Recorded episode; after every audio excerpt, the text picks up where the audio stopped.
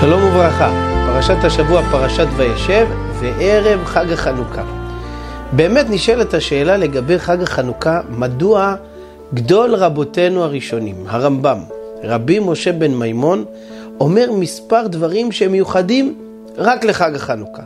כותב הרמב"ם, מצוות נר חנוכה חביבה היא וצריך להיזהר בה עד מאוד.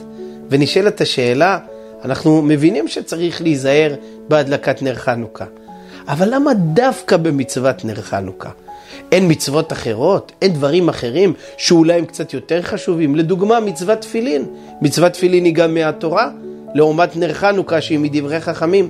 בנוסף לזה, לא ראינו שהרמב"ם כותב שצריך להיזהר לדוגמה במצוות שבת קודש. הוא לא כותב את זה.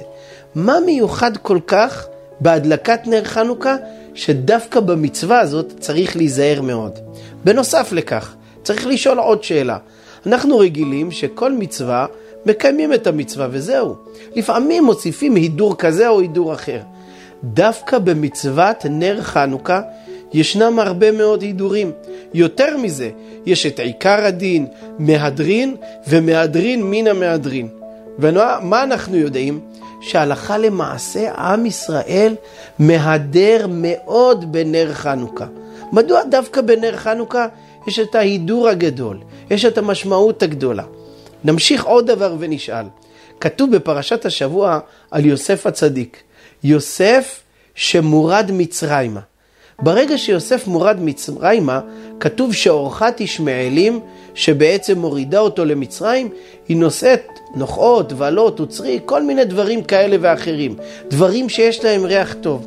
ואומר רש"י, תדע לך שבדרך כלל מנהגם של הישמעאלים, שהם נושאים נפט ועיטרן, דברים שיש להם ריח רע מאוד.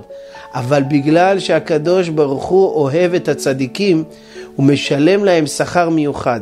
והריח שהייתה בשיירה שהובילה את יוסף למצרים, היה ריח טוב, כדי שליוסף לא יהיה ריח רע בדרך למצרים. ושוב פעם נשאלת השאלה, באמת ליוסף זה הפריע? באמת ליוסף זה הזיז משהו?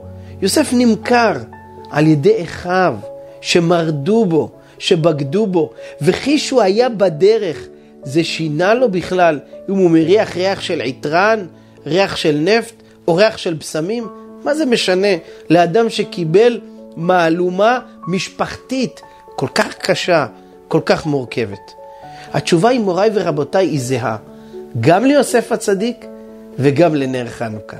הרי ידוע שעיקר הנס שהיה בזמנם של המכבים, בזמנם של היוונים, הוא נס המלחמה. וכפי שכותב הרמב"ם, שהיוונים לחצו את עם ישראל לחץ גדול. וכותב הרמב"ם במקום אחר, שמשך זמן הגזרות הקשות והאיומות שהנחיתו היוונים על עם ישראל לא לשמור שבת, לא לעשות ברית מילה, לא ללמוד תורה ועוד כהנה וכהנה, הם היו במשך 52 שנים, פרק זמן אדיר.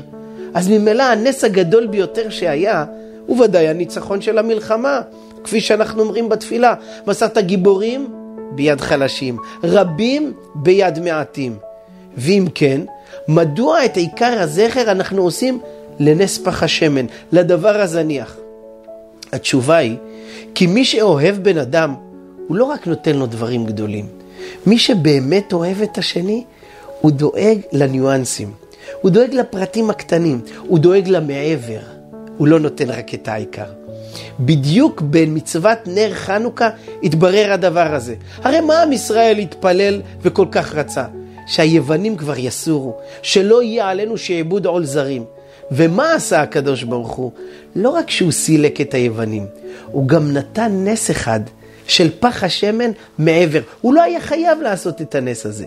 אבל לגודל האהבה, הקדוש ברוך הוא עשה משהו מעבר. להראות לעם ישראל שהוא תמיד אוהב אותם במדרגה גבוהה. ובדיוק כפי שאמרתי, אוהב לא נותן רק מה שחייב, הוא נותן הרבה מעבר לכך. וזוהי התשובה לכל השאלות שאותן שאלתי. שאלתי מדוע צריך להיזהר במצוות נר חנוכה?